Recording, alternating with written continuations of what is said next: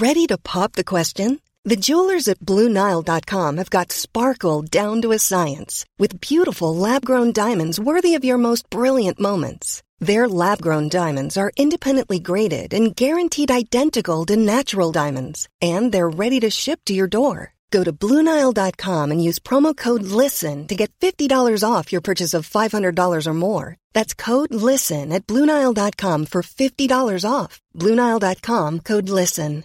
Hey, it's Paige DeSorbo from Giggly Squad. High quality fashion without the price tag? Say hello to Quince. I'm snagging high end essentials like cozy cashmere sweaters, sleek leather jackets, fine jewelry, and so much more. With Quince being 50 to 80% less than similar brands. And they partner with factories that prioritize safe, ethical, and responsible manufacturing. I love that. Luxury quality within reach. Go to quince.com slash style to get free shipping and 365 day returns on your next order. Quince.com slash style. Welcome to Coronapod. In this show, we're going to bring you nature's take on the latest COVID 19 developments. And we'll be speaking to experts around the world about research during the pandemic. I really don't know how this plays out. We also don't know a ton about this, you know, virus. So there's so many open questions. I just have a really hard time making predictions because I don't know how the outbreak's going to change. Welcome to episode 15 of Coronapod. I'm Benjamin Thompson, back in the South London basement, and I'm joined, as always, by Noah Baker and Amy Maxmen. Hi, both. Hi, Ben. Hi. Before we get started today, a little announcement from us all here. It feels like the pandemic is moving into a new chapter. I think maybe you'll both agree, although of course it is still ongoing. And the nature of science coverage is changing and, and we're looking to change with it. So we are coming to the end of Coronapod. We're going to retire the show in a few episodes. Isn't that right, both? Yeah, I think it's starting to become clear to us that we're kind of entering a new phase of the coronavirus pandemic, certainly for us here in the UK and in the States. Now, that's not to say that things aren't still very much going on, and in other places of the world, they're you know in a very different phase. But um, the way that our coverage is working at Nature in general is that it's starting to become more integrated into all of our coverage of science and less sort of the sole focus. And I think that's kind of what we're trying to do here is retire the coronavirus specific show and instead we'll start bringing all of that reporting into the regular Nature podcast, which we, we produce on a Wednesday every week. Yeah, that's exactly right. It'll be a kind of cut down version with all the latest stories that have gone on in the world of coronavirus research that week. But even if we are ending the show, we're going to try to make sure that we keep bits that people like. Yeah, that's right. We want to reach out to the listeners, to you listening right now, and find out what you enjoyed, what you maybe didn't enjoy so well, you know, because we want to take what we've learned into our future shows. So we're doing a small survey I'll put a link to that in the show notes, which you'll either get on your podcast app on your phone, or you can find uh, on the show page on nature.com slash podcast. And if you could spare a couple of minutes just to fill in those questions, it's only like three or four of them, that will really help us out in the future. This is not the last one. We're going to do one more, right? We're actually maybe going to do two more. The 10th of July will be the last episode of Coronapod in its current iteration, and then it'll move into the Nature podcast. And that's also not to say that there's no reason this couldn't come back, right? So we do this because it's what feels natural at the time, and we're trying to make sure we can bring the best that we can to you guys, to the listeners at home. But right now, this feels like the sensible move, and we'll have to see how this goes. Because, as I think it says in the intro to every one of these episodes, we just don't really know how this pandemic is going to turn out still. I think that's something that Amy said in our first ever recording. It is safe to say we're in a different sort of chapter now. And I do feel like, you know, in the beginning, I really had no idea what was going to happen. But I think now I have a little bit more of an idea because before we had no past precedent to look to. And now we do, which is sort of interesting. Now we can kind of see the trajectories of various countries and using the past, maybe there's a little bit more guessing that we can do. Absolutely. And when the past stops being the last epidemic and starts becoming the last three months, we've kind of got current past, as it were, that we can start to refer to. Yeah, there's a number of nice websites out there from different outlets that kind of show graphs of different countries and their trajectories. So, for example, and I can put these links in the show notes, but Financial Times has a neat kind of series of graphs from different countries and one way that they look at it is they measure what are the excess deaths over time compared to previous years. And you can see there, you know, in some places like Norway, Iceland, and Israel, they don't really have a huge number of excess deaths. So that says to me they managed to really contain their outbreaks pretty swiftly. Other places have a, a very sharp mountain, like the UK, Italy, Spain, huge climbs there where deaths are 50% over usual, 50,000 more deaths than usual around there. And then you get the US, which is different than anywhere else, where, like in Europe, we have a very quickly escalating mountain, but we've got more of like a mountain range. And in fact, right now, cases are going up in 27 states. So when I was saying we know a little bit more now, I think if you're in a country like, say, Italy, where they're really seeing a huge decline, chances are we'll see like, you know, what we saw in Singapore and Germany. Sometimes there are big surges, but if the things that helped tame the outbreak to begin with are in place, then presumably they'll continue to stay in place. So I've had a look at some of these graphs as well, and there are kind of three sort of broad categories that I can kind of divide the graphs into. There's the graphs which have a kind of a, a tiny little bump that doesn't seem to make a huge difference, like the first countries that you talked about. And then you have this very characteristic sort of exponential huge spike that then also drops pretty quickly. And that's where, you know, the UK is currently sitting and a lot of European countries.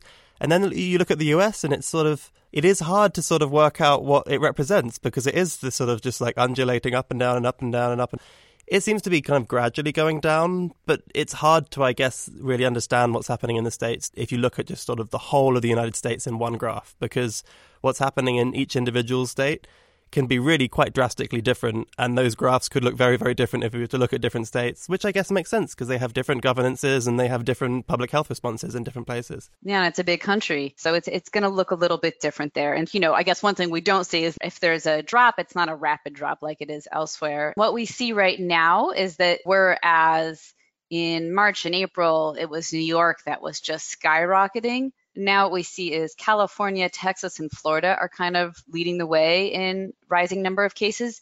Arizona is distinct in that it's got such a steep rate of increase right now. Their outbreak is doubling every 12 days. Compare that to, say, in New York, where the outbreak seems to be doubling roughly every 416 days. That's just to say it's not increasing at the same rate. In 11 states, it's decreasing, and the other ones is sort of hard to say. So, like you were saying, if you break it up, it changes depending on the state. And this claim that the US has a lot of cases because of a lot of tests is just patently untrue. There's various measures to look at that. We've been at around 5% positive, even though the number of tests has gone way up. So that part's not true. Some other um, things that people are pulling out of the stats, and I say people because the US CDC and health departments aren't really leading the way as far as displaying data, but there's been a number of universities and also news outlets that have sort of picked up the slack here. So you know, John Hopkins is one of various places that are tracking, say, racial disparities. So from the data we have, it looks like even though Black people are 13% of the US population, they account for 23% of the deaths. So that disparity is looming pretty large. And the other thing we might want to talk about is the US has remained around 12% of all global deaths for quite a while, but Latin America is coming up pretty heavily. They've been coming up for the last few weeks or so. At this point, they account for more than half of the new deaths in the world. So that's really disconcerting, even though they're 8% of the world's population. The biggest surge there is in Brazil, and Mexico is right behind that. Those both had leaders that were really downplaying the seriousness of this pandemic, and that's playing out now.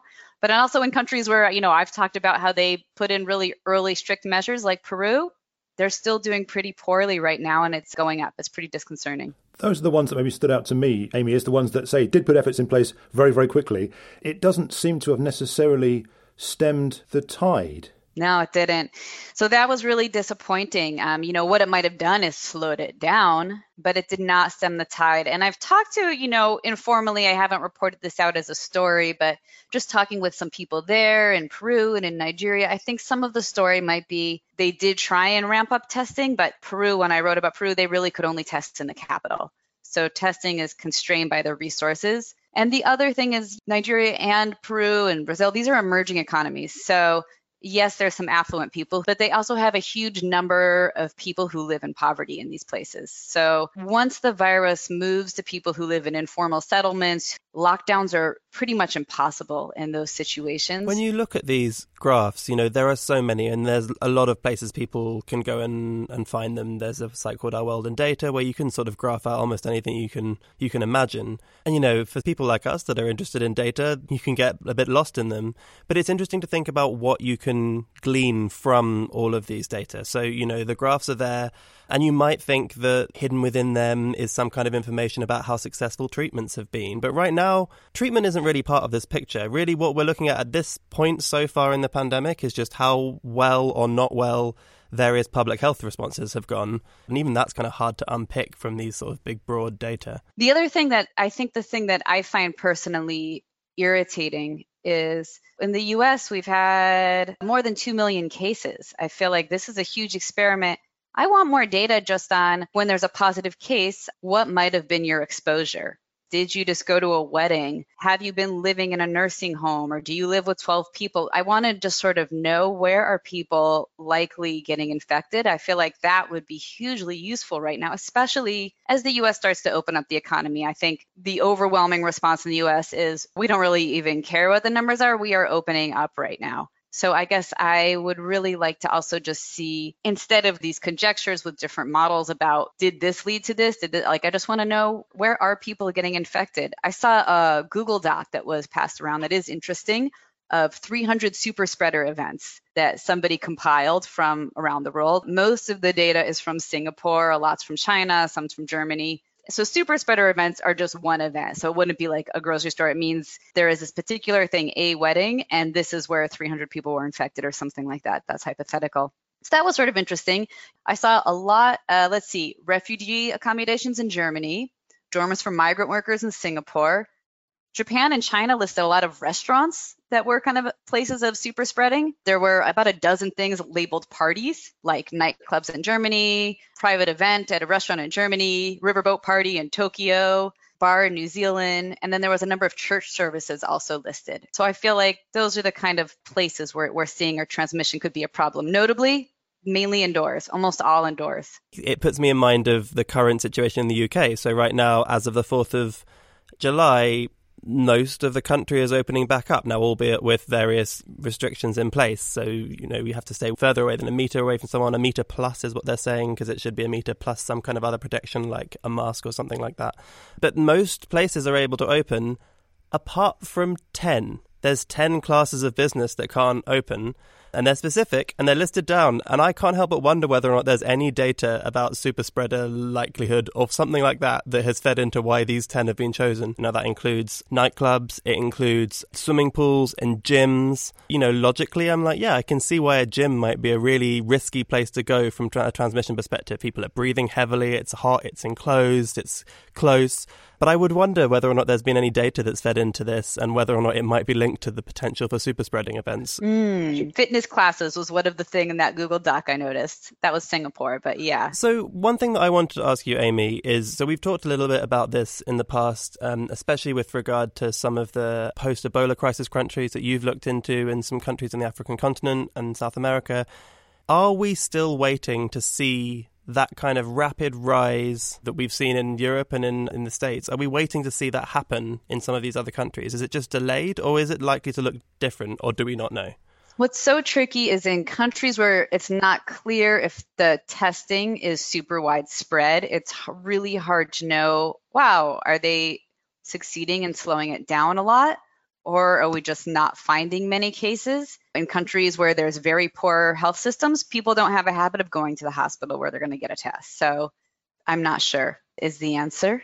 It could take some time before you really see the punch of these things and we still might yet see a spike. If I think back to the very first episode of Coronapod, one of the things that we discussed in there was the things we didn't know yet that we wanted to find out. And one of them was would this virus be affected by temperature, as we know that some sorts of flu could be? Or would younger people perhaps be less likely to have poor outcomes when they're infected with the virus? I mean, I'm interested to know how many of those questions we now know the answers to. I'm not sure it's that many. It definitely is that middle aged people can certainly become very sick with this virus and occasionally die, but it does seem like older people and people with underlying conditions, specifically, especially diabetes and hypertension. It seems like people with those conditions are hit harder. They do more frequently have severe disease or death. So that part, I think we do have some clarity there. I still don't know what the deal. Children certainly don't seem to be sick very often, but I don't. I still don't know what the deal is with whether or not they spread a lot. As far as heat killing it, I have not seen anything convincing about that being true. I stay away from those studies that are very oversimplified correlations because there's a lot of reasons for why a hot place has it more than another hot place or less than another hot place.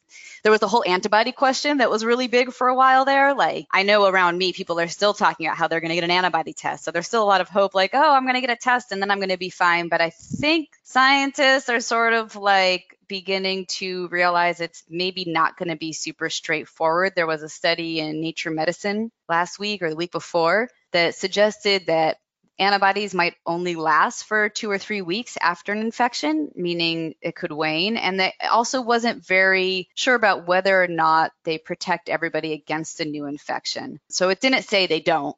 It just doesn't appear to be a very straightforward, strong effect. It could be that there's very low levels of these really potent neutralizing antibodies that they just didn't pick up in this study that are sort of protective but they didn't find that. We could have, you know, immune cells, B cells, and T cells that stick around that help, but the fact is that's sort of an open question still and also the evidence doesn't suggest that it's a very straightforward yay you're infected you're immune forever sort of situation and what about convalescent plasma then? The idea that you can infuse blood from people that have recovered from the virus as a uh, as a potential treatment for COVID.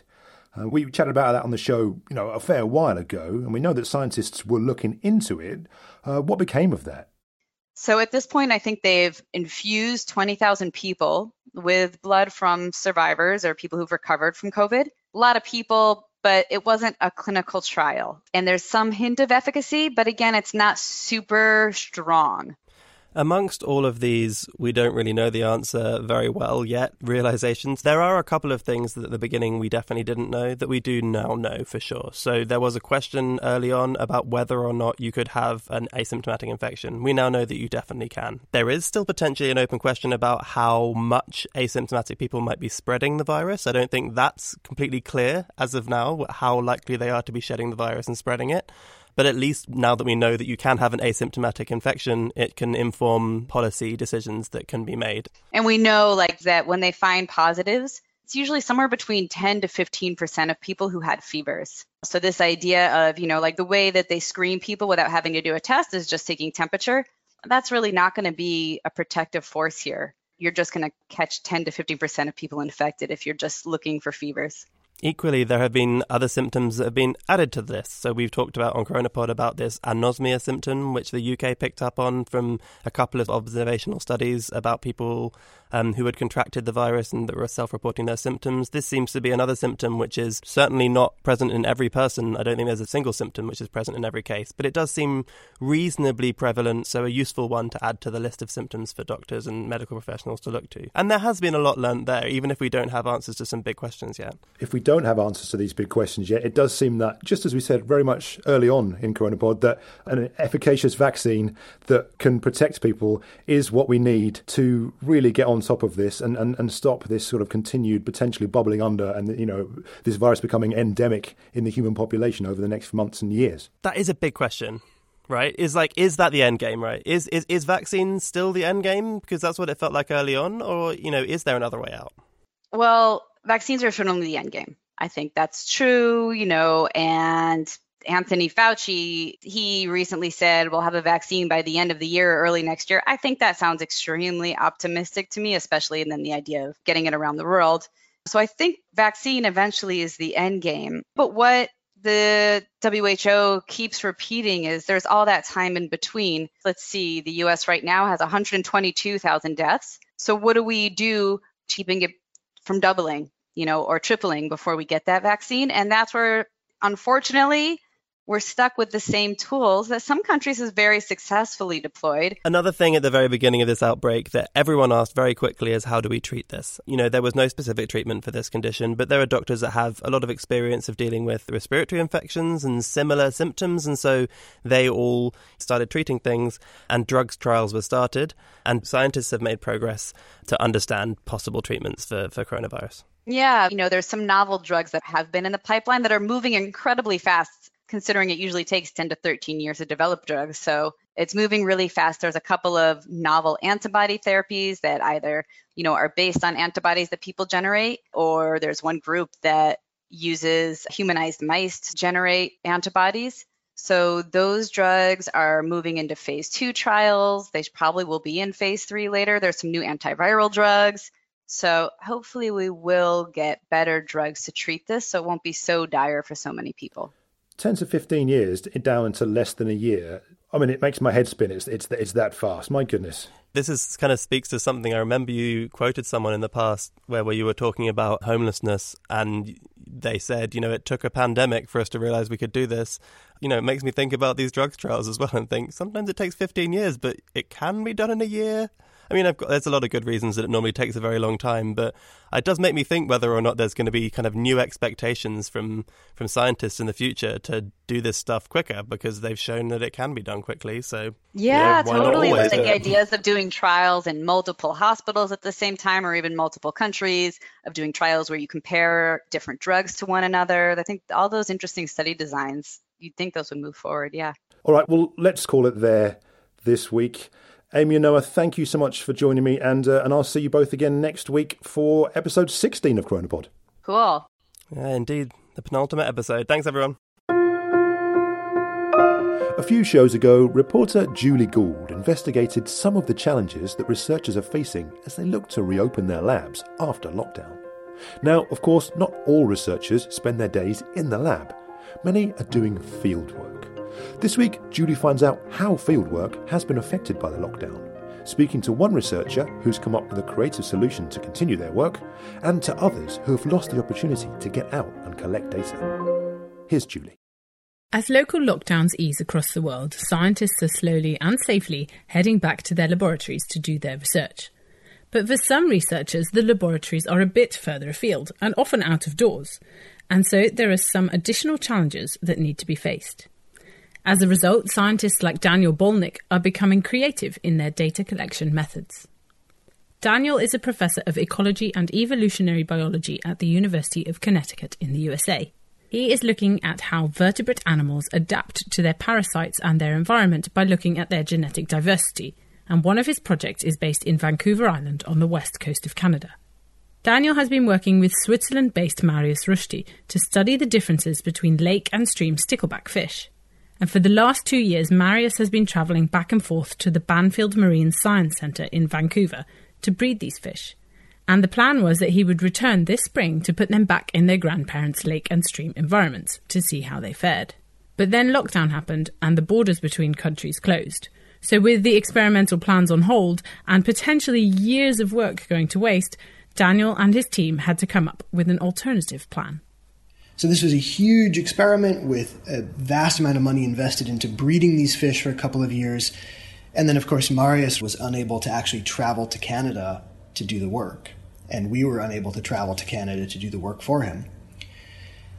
And so, through word of mouth and through Twitter, I got contacted by one researcher at Bamfield Marine Science Center who normally teaches a summer course at the Marine Science Center, but the summer courses were all canceled. She needed a job, and she was already there on site, so there was no travel required. And she had all of the qualifications necessary in terms of animal research training and fieldwork experience. A former postdoc of mine at Quest University in British Columbia had an undergraduate who was going to be unemployed for the summer because his normal job wasn't going to be available. And so he happened to already be on Vancouver Island as well. And so it's just a matter of ensuring social distancing and maximizing safety. And so we could skip travel entirely and achieve the field work that we wanted to do. Apart from giving specific instructions about how fish specimens should be handled and collected, the researchers on site were able to dive right in. They have done an incredible job. They've really been you know, her- heroic level of effort. It's quite a lot of work because it's fewer, far fewer people than we had planned to do this work. So they're going above and beyond. And I'd say it's lucky for us in that we get to complete the experiment that while respecting all of the rules, both locally in British Columbia and the rules of my university in terms of research pause and safety, while also uh, being able to employ these people who were in financial hardship because they were unable to pursue their normal plans uh, for their own jobs. Daniel hopes that this concept of hiring local experts will become more commonplace. That's where social media can play a role. That's where, ideally, one could imagine academic societies stepping in to try and facilitate those kinds of contacts. This view that reaching out to people in the local area to undertake fieldwork is shared by Marianne Falardeau, a postdoc at Laval University in Quebec City in Canada. I think we can find some new ways to, to, use more of the citizen science tools that exist out there, but maybe that are not used enough. Um, so I think it might have some positive impacts at, at the end of the day uh, by creating more capacity at the local level for doing the research. Marianne started her postdoc in March this year, and she had planned to travel two days to reach some of the most northern parts of Canada to study Arctic char fisheries and how they benefit Indigenous communities there. But for Marianne, the lockdown hit hard.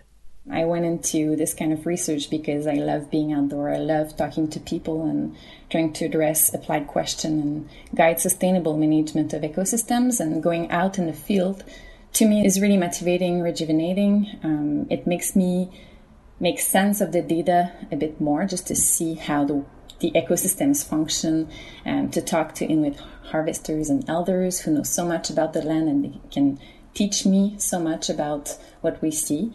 Um, so just missing all of this human and ecological connection to my field of research is um, making it very different. So instead of travelling north, she's spending her days in front of a computer, trying to find ways that she can get her research done without doing any herself. It's a new way of existing for her and for many other researchers, and it's not easy yeah, there were some days where I'm just like having a harder time to to do my work because I feel like um, you know a little bit overwhelmed by all of this.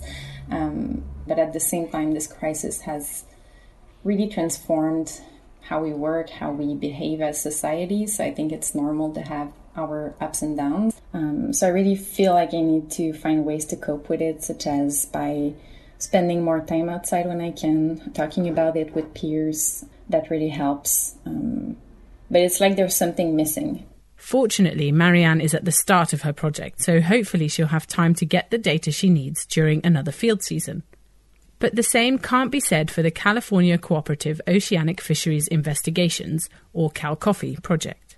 Mark Ohman from the Scripps Institution of Oceanography is director of another project on the California Current called the California Current Ecosystem Long Term Ecological Research Project, or CCE LTER, which works closely with CalCOFI to conduct a spectrum of measurements of ocean ecosystems in the California Current. Four times per year, the CalCOFI team heads to sea to carry out pivotal shipboard biological and ecological measurements and sampling. CalCOFI have been going out to sea for 72 years, and this spring the crew were preparing for their second voyage of the year. But once again, lockdown struck. In April of 2020, for the first time in 47 years, we were not able to go out to sample the ocean. And uh, this has created many challenges for us. Uh, I have to say, I understand the, the basis for decision making to stand down the research fleet in the United States. Uh, this is a matter of human health and safety, and it was a necessary action to take, but it does have repercussions for us. Spring is the start of the coastal upwelling season, a time when the flora and fauna of the ocean kick into action. Plankton blooms, the growth and survival of fish, And the influences of carbon dioxide on the system are just some of the measurements that will be missed this season. So, the ability to integrate the measurements we make into models is going to be uh, restricted uh, as a consequence of, of this particular springtime period.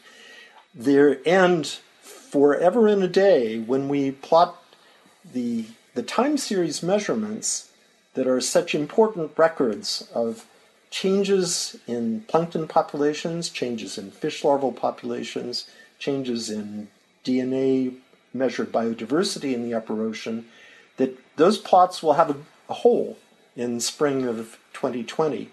Now, life will go on, science will go on, but we've missed an opportunity to understand the natural variability in the system and also how this human induced anthropause might have perturbed that natural variability. Come the 1st of July 2020, the academic research fleet is allowed to set sail again. For obvious reasons, social distancing on board the ship will present some challenges. So, extra pre boarding precautions have been put in place for those wanting to go out to sea. First of all, they're going to need to shelter in place in quarantine for a minimum of 14 days in advance of a research cruise. At Scripps, we've imposed a system of three successive COVID tests by PCR that must be taken at intervals across that 14 day time period. People will be isolated in hotels for the last six days prior to a cruise. If they pass the, the final PCR test for COVID. They will then be escorted directly to a research vessel and they will need to remain on that vessel until the end of the uh, research interval. It will be a culture change. It will also require a lot of human behavioral changes, but uh, if you're sufficiently motivated to answer the scientific questions, then you're willing to, to deal with these additional obstacles. And we're hoping that we can get back to the, the scientific work that motivates us all. The scientific enterprise has undergone dramatic change over the last three months. But hand in hand with a crisis comes adaptation, and scientists are well trained to cope with this. Science is, is, of course, filled with at certain moments, immense satisfaction and, and insights. But along the way toward those insights, there are often frustrations. We all have experiments that fail, instruments that don't perform the way they were supposed to, challenging weather circumstances that make it difficult to complete a sampling pattern in a field study. And in this particular spring of 2020, we encountered this nearly unprecedented inability to get out into the ocean environment. It's highly frustrating from a professional perspective, but oftentimes in science, when we land face down on the floor, we have to pick ourselves up and do the best we can moving forward. Mark Ohman there, ending that report from Julie Gould. So that's it for another edition of CoronaPod. If you've got a couple of spare minutes and could fill out the survey we talked about at the start of the show, that would be amazing. I'll put up a link to that, of course, in the show notes. Look out for a corona free edition of the Regular Nature podcast on Wednesday, and I'll see you back here in seven days for the penultimate edition of CoronaPod. I've been Benjamin Thompson. Thanks for listening. Stay safe.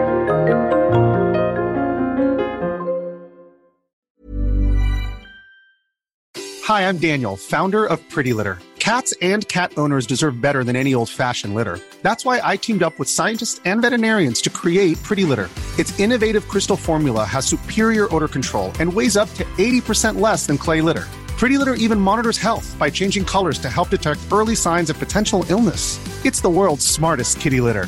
Go to prettylitter.com and use code ACAST for 20% off your first order and a free cat toy. Terms and conditions apply. See site for details.